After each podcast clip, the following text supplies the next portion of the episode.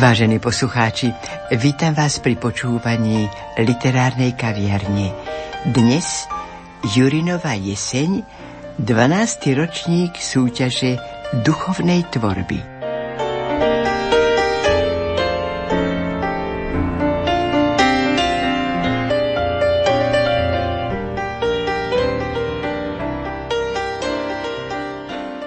Vítam v štúdiu Rádia Lumen v Bratislave básnika, prekladateľa a šéf-redaktora dvojtyčeníka Kultúra Teodora Kryšku. Vítaj.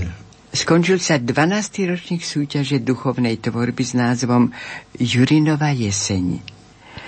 Tak ako v roku 2014 nás prikvapili Jana Orlická s hudobnenými veršami Teodora Kryšku, autor skladieb Peter Kožínek, tohto roku to boli zhudobnené tvoje verše sonetov z knižky Skoro celý. Zhudobnil ich Pavol Krška, tvoriaci a žijúci v Žiline. Interpretovali ich manželia Gráfovci. Bolo to výrazné oslovenie poslucháčov. Priznám sa, že vždy sa pripravujem na cestu do Čace. Tá je pre mňa spätá s osobnosťami Jana Mudríková, Darinka Bajáková a samozrejme, že stretnutie s tebou, Teodor. Otázka prvá. Aká bola tohto ročná súťaž? Všetky ročníky tejto veľmi peknej súťaže Jurinovej jeseň venovanej vlastne exilovému básnikovi a prozaikovi Pavlovi Hrtúsovi Jurinovi pochádzajúcemu z Kisúc sú také osobité. Ja sa teším na každý nový ročník, pretože vždy stretávam jednak nové tváre, jednak vždy zažijem nejaké prekvapenie sám osobné. Aj keď si spomínala e, toto zhudobnenie, tak e, poprvý raz vlastne som sa stretol s majstrom Pavlom Krškom a jeho hudba naozaj e, obohacuje duchovný priestor súčasnej vážnej hudby Takže mal som radosť aj z tohto stretnutia, samozrejme zo stretnutia s autormi, ktorých bolo požehnanie aj tento rok. A každý e, sa s nejakým zápalom vlastne prihlásil do tejto súťaže, ktorá je výnimočná tým, že sa venuje e, vlastne autorom duchovnej literatúry. Teda nie e, literatúry ako takej, ale vychádzajúcej z kresťanských hodnotových systémov vlastne a orientovaných na e, náboženský duchovne. Odborná porota hodnotila v kategórii poézia súťažnej práce 48 súťažiacich a v kategórii próza súťažnej práce 31 súťažiacich možno povedať, že vy, porodcovia, teda predseda poroty Teodor Kryška, členovia Kataríny Čunková a Jan Galik, mali čo robiť? No áno, kvantita je tiež dôležitá, lebo vlastne ten veľký talent nevyrastá ako solitér sám o sebe, ale vždy z nejakého podhúbia, z zázemia autorského.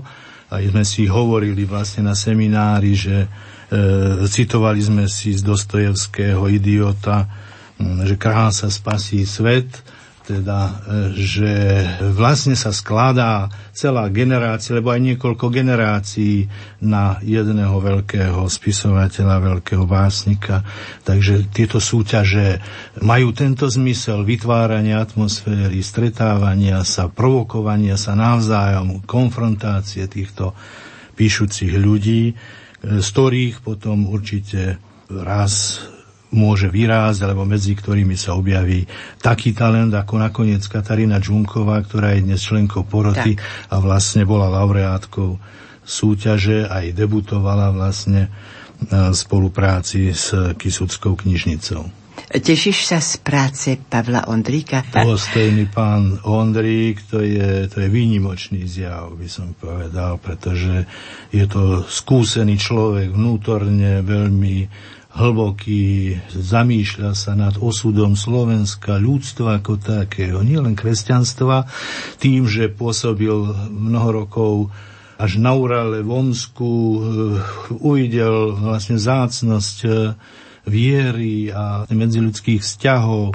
Takže to všetko sa premieta do jej poézie. Nakoniec tie dve básne, ktoré zaznejú v relácii o tom hovoria, že je to nielen statočný a odvážny, ale aj hlboký, hlboký človek a teší ma, že je kňaz. A myslím si, že ťa prekvapilo, že aj Gabriela Grsnárová sa takto roku objavila, pravda? Áno, ona ako ponorná rieka niekedy príde, niekedy nepríde. Teším sa hlavne, že už konečne vychádza prvá zbierka. básnická zbierka. Áno.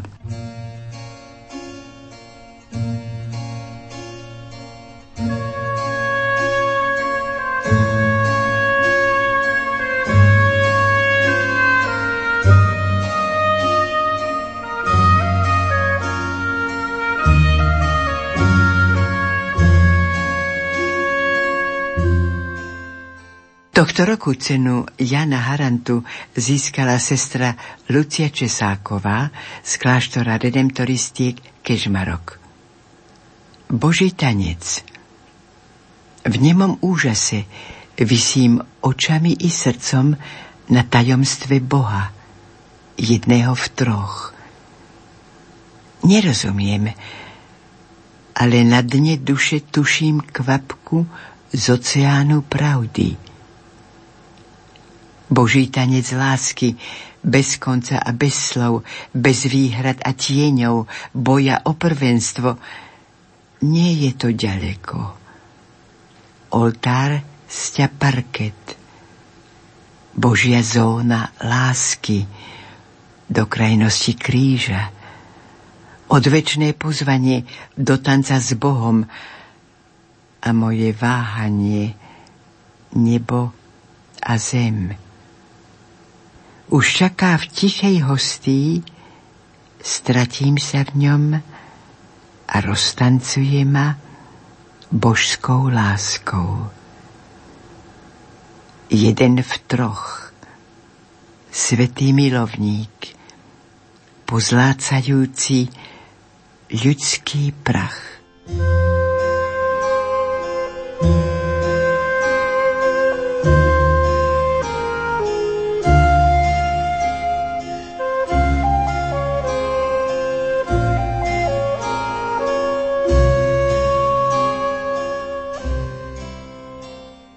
Marek Sobko Kráľovnine tajomstvo Je deň a rieky hľadia ostré hrany skál. Ďateľ vyťukáva morzeovku srdc. Sme my a bublajúci samovar a sneh ešte od Vianoc. Uhlíky vyspevujú piesne o zime – Malujem ti v dlani ako majster mráz. Pijeme iskry tancujúce vo víne a už horí pieseň ohňa v nás. Spálime bez zbytku všetky stopy rozumu. Zalúbeným horí najlepšie. Až stíchne, nasadím ti bielu korunu, veď princ už bude na mieste. Ja nie som boh, a ty nie si bohyňa. I tak stvorili sme život, čo nás s láskou objíma.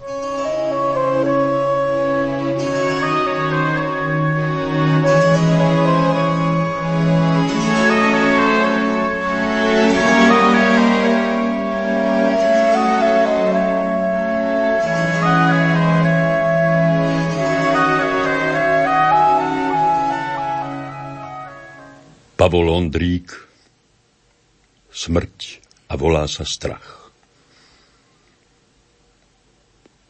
Smrť chodí ulicami mesta.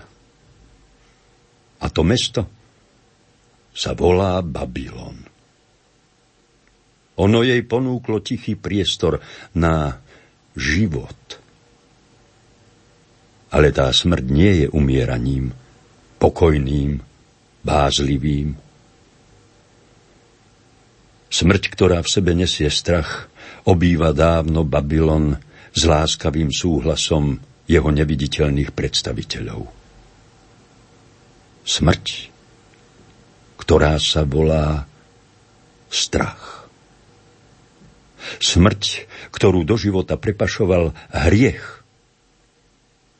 Nie tá, ktorá milosrdne, nie tá, ktorá dôstojne, ako sluha verný, ľudí k väčšinu prevádza. Ale smrť, čo sa volá strach. Smrť, ktorú sme odkojili zabúdaním a lakomstvom, pýchou, slepotou a sebectvom. Smrť, ktorá potichu neustále živí v nás právo na najväčší podvod. A ten znie Budete ako Boh. Zaleskli sa jej zuby, zatiahla kosou so strašným hrmotom, každým hnátom, každou kosťou a dnes sa nám predstavila Ja som strach. Budem vaším hosťom. Prerástlo dieťa Babylonu. Najstarostlivejší jeho chovanec Prerástlo a vymklo sa z područia aj tak oklieštenej kontroly, ktorú samozvaní bohovia už dávno stratili. Nad ňou i nad sebou. Vedi ona chce žiť, vedi ona uverila, že nechajú ju žiť ako cenu obchod a výmenu duše za pocit byť ako Boh. Čo Babylon seje, to Babylon žne. Preňuž, ale asi len nedostižnou, ostane túžba po tichom priateľovi a nežnom spoločníkovi, ktorý by ho a jeho obyvateľov voviedol do pokoja. Je tu strach, je tu smrť. V Babylone sa ujala moci beštia.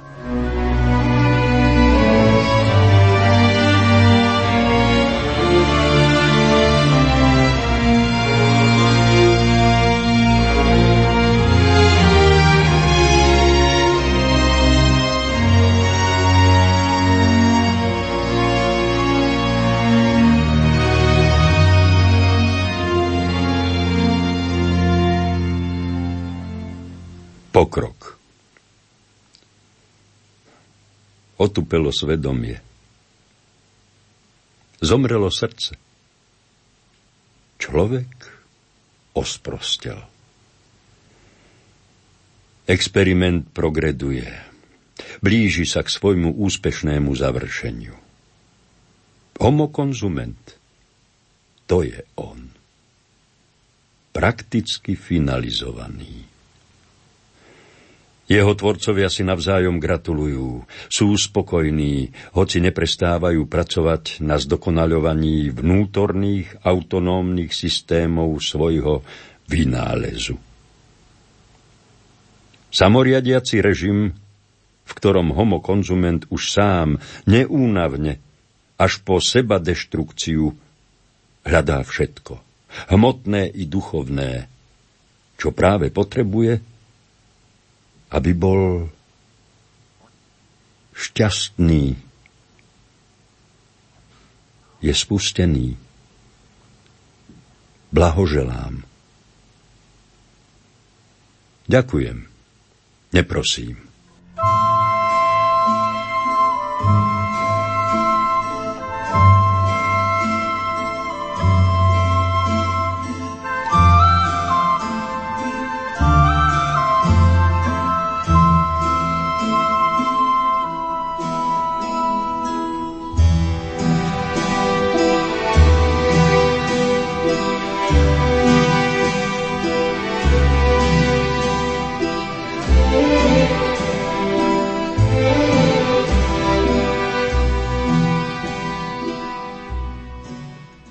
Gabriela Grznárová Úteky Kisuciam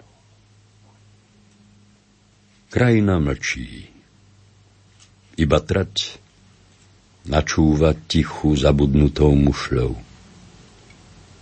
Ako sa budeš o mňa báť, keď všetko, čo má krídla, ušlo? V kolískach strácam korene, kým každá neha zmizne k ránu, kým bude všetko zmenené a kto si cudzí zamkne po nás bránu. Po necestách si ticho skáče, obúva smútok dotratí. Pošli mi srdce z modrotlače nech sa ti vonku nestratí.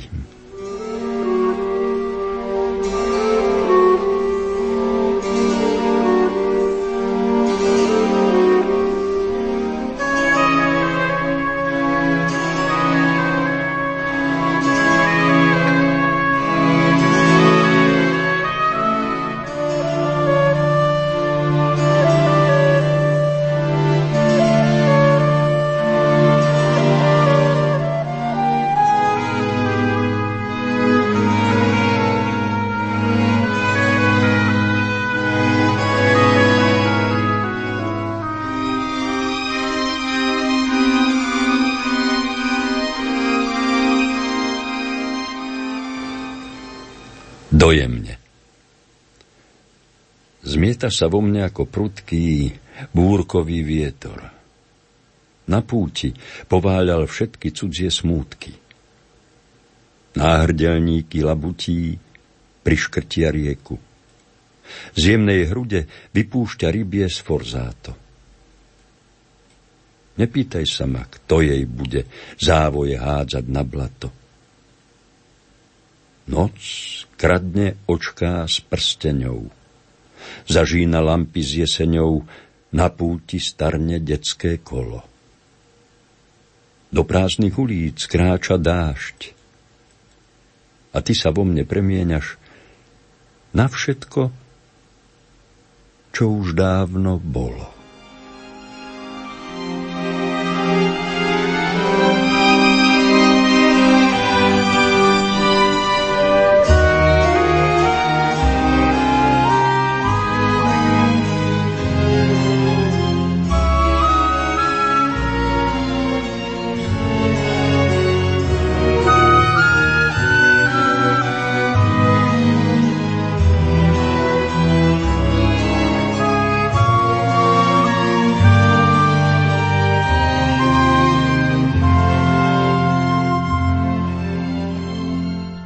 Peter Šípoš, Človečia.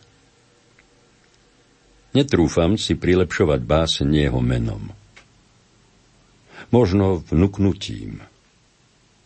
Ako píšem, druhá ruka vyhrabáva jamku. Tak predsa. Blízkosť. Zohrieva krokmi oproti aby tieň v zrkadlovej tvári najmenšie z malých neotrávil, kým spojí farby s okvetím. Keby len s kúskou na mašličku. Práve tie vzlikajúce v kríčku. V kolobehu poézie. Sú aj verše, čo nevedia plávať. Tými nakrmím ryby a mňa naučí lietať spievajúci rybárik. Odľahne. Záplava v jamkách až na vôkol, anielské epitafy za zdravas. Ako včelí život v kvete aj hlas by chladol na dne zo zákopov rozdúcham, kde by sa len zacnelo po čiastkách vety znova za celou.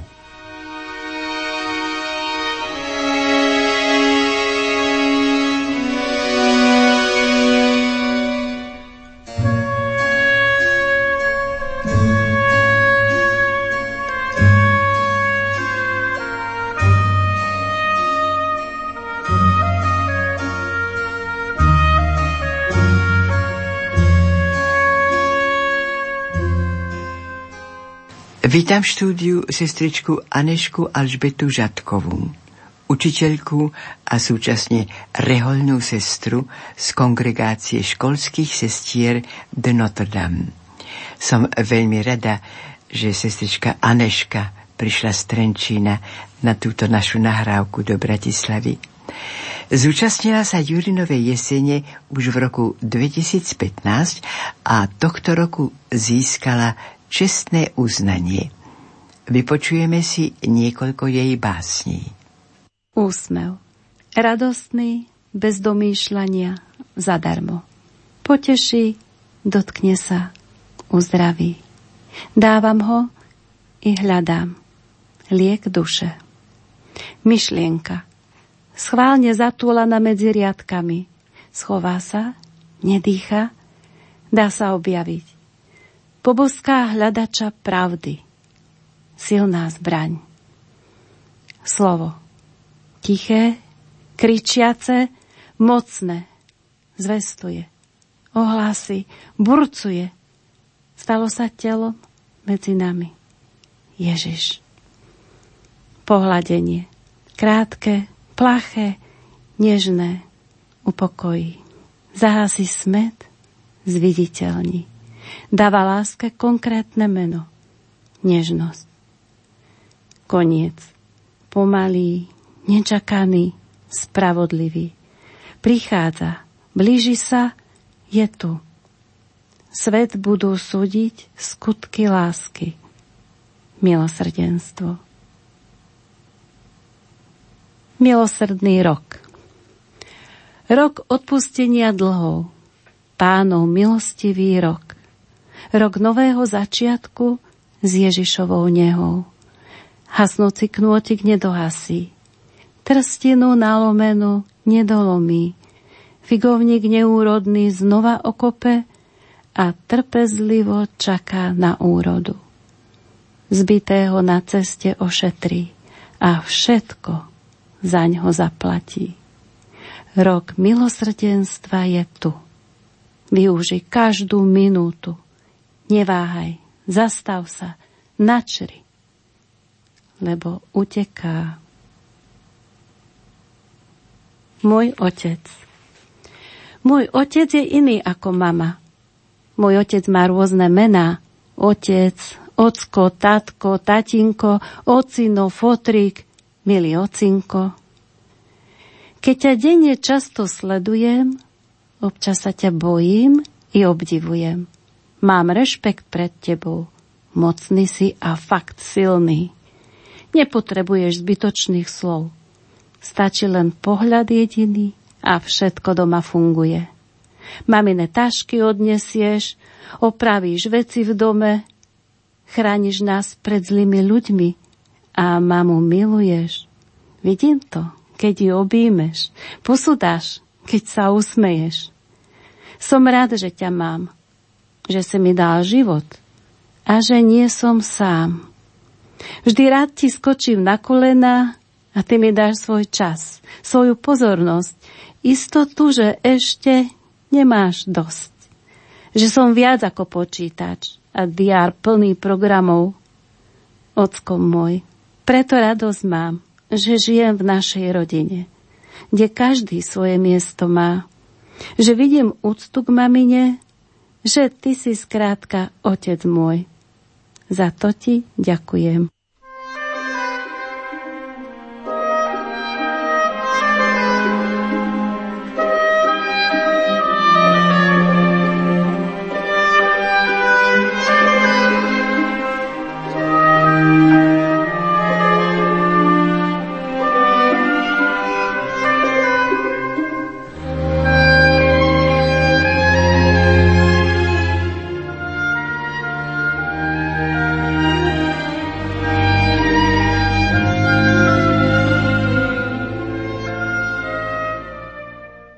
Jozef Páleník, prvé piatky, úryvok. Chystal som sa k tomu už dávno. Rozmýšľal o tom ešte dávnejšie. Realizovať začal nie tak dávno. Hovorím o prvých piatkoch, presnejšie o deviatich prvých piatkoch teda rovnakom počte po sebe idúcich, počas ktorých som sa prostredníctvom Svetej spovede mal vyznať zo svojich hriechov, olutovať ich a následne prijať pána Ježiša v Eucharistii. Najskôr som si teoreticky zistil, o čom to je. Teda v čom je podstata deviatich prvých piatkov a následne som sa odhodlal to aj prakticky realizovať. Konečne po rokoch úvah. Túto skutočnosť som spomenul nášmu vtedajšiemu duchovnému otcovi, keďže mu ako si nešlo do hlavy, že zrazu chodím ako si častejšie báš pravidelne ku svetej spovedi a ku svetému prijímaniu. Veď dovtedy som to praktizoval ako litera káže, teda raz do roka, sa vyspovedať a aspoň v čase veľkonočnom prevelebnú sviatosť oltárnu prijať. Pridával som k tomu aj Vianoce plus príležitostne, ak bola nejaká rodinná udalosť či svetá omša za zomrelých príbuzných. Potešil sa môjmu odhodlaniu, no súčasne mi pripomenul, že s tým budú späté určité ťažkosti. Ľudovo povedané patálie. Nie vždy to pôjde hladko a podľa predstav. Na môj údiv dodal, že je to známe z praxe od iných veriacich. No čo? Dal som sa na to a nehodlal som cúvnuť. Napokon toto nebol ani cieľ kňazových slov, len ma chcel pripraviť na neočakávané prekážky. Spočiatku celý proces prebiehal plynule bez rušivých vplyvov. Vzhľadom na moju pracovnú vyťaženosť v nočných službách, ktoré začínali už podvečer, som sa vždy nemohol zúčastniť Svetej Omše, ktorá bola spravidla večer, ani Svetej spovede pred ňou. Našťastie vo farnosti bol taký zvyk, že pán farár v prvý piatok mesiaca spovedal aj ráno o 8 hodine a následne udeľoval sveté prijímanie. Vyhovovalo to takým ako ja, nuž som to, ako bolo treba, s radosťou využíval. A tak plynuli prvé piatky. Prvý, druhý, tretí. Až prišiel 7. prvý piatok úvodnej série. Bolo to v čase, keď sa u nás vo farnosti striedali kňazi, teda začiatkom júla. Odchádzajúci kňaz, vediac o mojej aktivite a tušiac možné problémy, mi navrhol, že skôr než zavrie dvere fary zvonka, radšej ma vyspovedá lebo nevie, aké zvyklosti navodí nový duchovný správca a potom už v prvý piatok sa o sveté prijímanie postarám podľa aktuálneho vývoja situácie, teda buď príjmem hostiu v domácom kostole, alebo ak uvidím, že mi to nevychádza, zájdem kam si do okolia, hoci aj ráno do niektorého z najbližších miest. Lenže pre organizačné povinnosti ohľadom zmeny pôsobiska i napomínanie plačúcich žien za jeho odchodom, čo by paraleli s 8. zastavením krížovej cesty, sme sa k očiste mojej duše nedostali. Keďže nový pán Farár podľa očakávania ešte ranné prvopiatkové spovedanie neorganizoval, musel som sa spoliehať, že to zvládnem vonen deň pred svetou omšou. Do práce som vtedy nešiel, a tak som sa s dostatočným predstihom dostavil do kostola, aby som do začiatku svätej omše stihol vybaviť rovnakú, teda svetú spoveď. Zrejme aj ranná absencia spovedania spôsobila, že pred spovednicou sa zhromaždil dosť dlhý zástup záujemcov o duševné upratovanie. Miesto dobrej prípravy na spoveď, ktorú som tento raz trocha odflinkal, som sa sústredil na to, či mi časovo výjde dostať sa pred omšou do spovednice, po našom spovedelnice. Priemeroval som časy zdržania sa jednotlivých hriešnikov v tomto priestore, násobil ich počtom čakajúcich a tak zisťoval, akú mám šancu, že sa ujde aj na mňa. Zdalo sa, že by to mohlo výjsť. Len tak tak, ale mohlo. Lenže v našom kostole je taký systém, že vľavo sa čaká a vpravo je spovednica. Medzi tým vchod do kostola. Čiže každý, kto chce do nej vojsť, musí prejsť akoby cez ulicu a ešte dať prednosť prichádzajúcim. Alebo iný uhol pohľadu. V podstate každý prichádzajúci sa môže po vstúpení do chrámu zaradiť vpravo, akoby doprostred radu a ignorovať tých čakajúcich vľavo. Pravda, ak mu to dovolia oni, či jeho svedomie. Občas sa to stane. Občas sa to mlčky trpí. Presne toto urobili traja šarvanci teraz, čím vlastne odsunuli viacerí vrátane mňa. A bolo po spovedi. Tesne pred omšou vyšiel pán farár zo spovednice a išiel odbaviť bohoslužbu. Zostal som nevyspovedaný, druhý pod čiarou a hútal čo ďalej.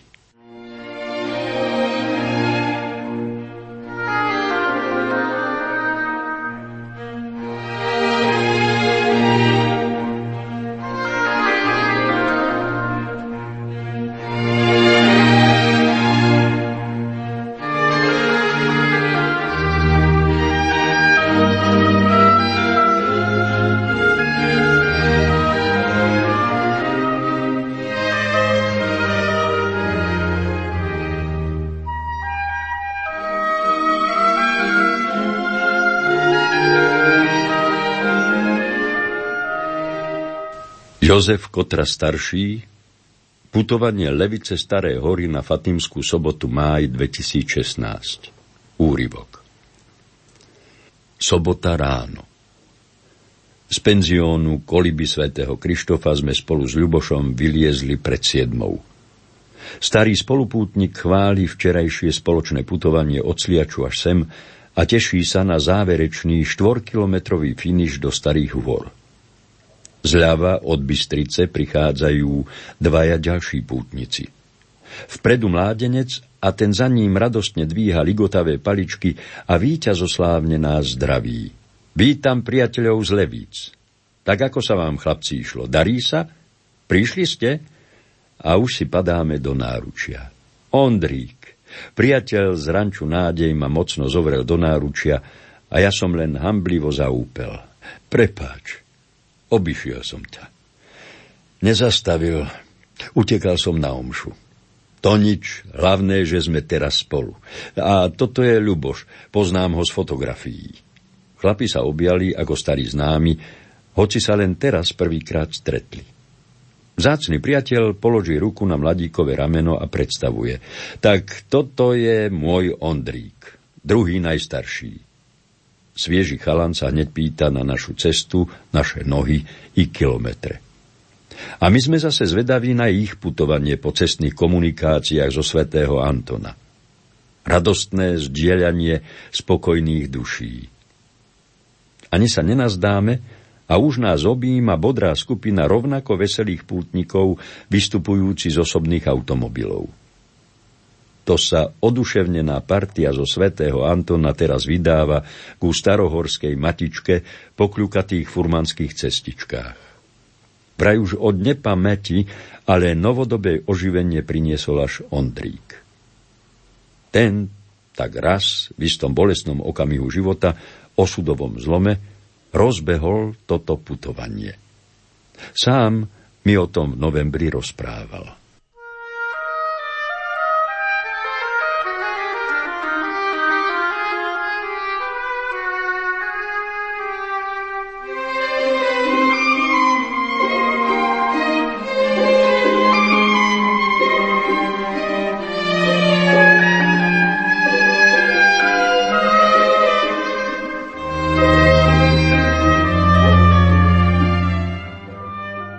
Vážení poslucháči, v dnešnej literárnej kaviarni účinkovali sestra Aneška Alžbeta Žatková, básnik Teodor Kryška, recitoval Jozef Šimonovič, hudobná spolupráca Diana Rauchová, zvukový majster Matúš Brila. A lúči sa s vami Hilda Michalíková.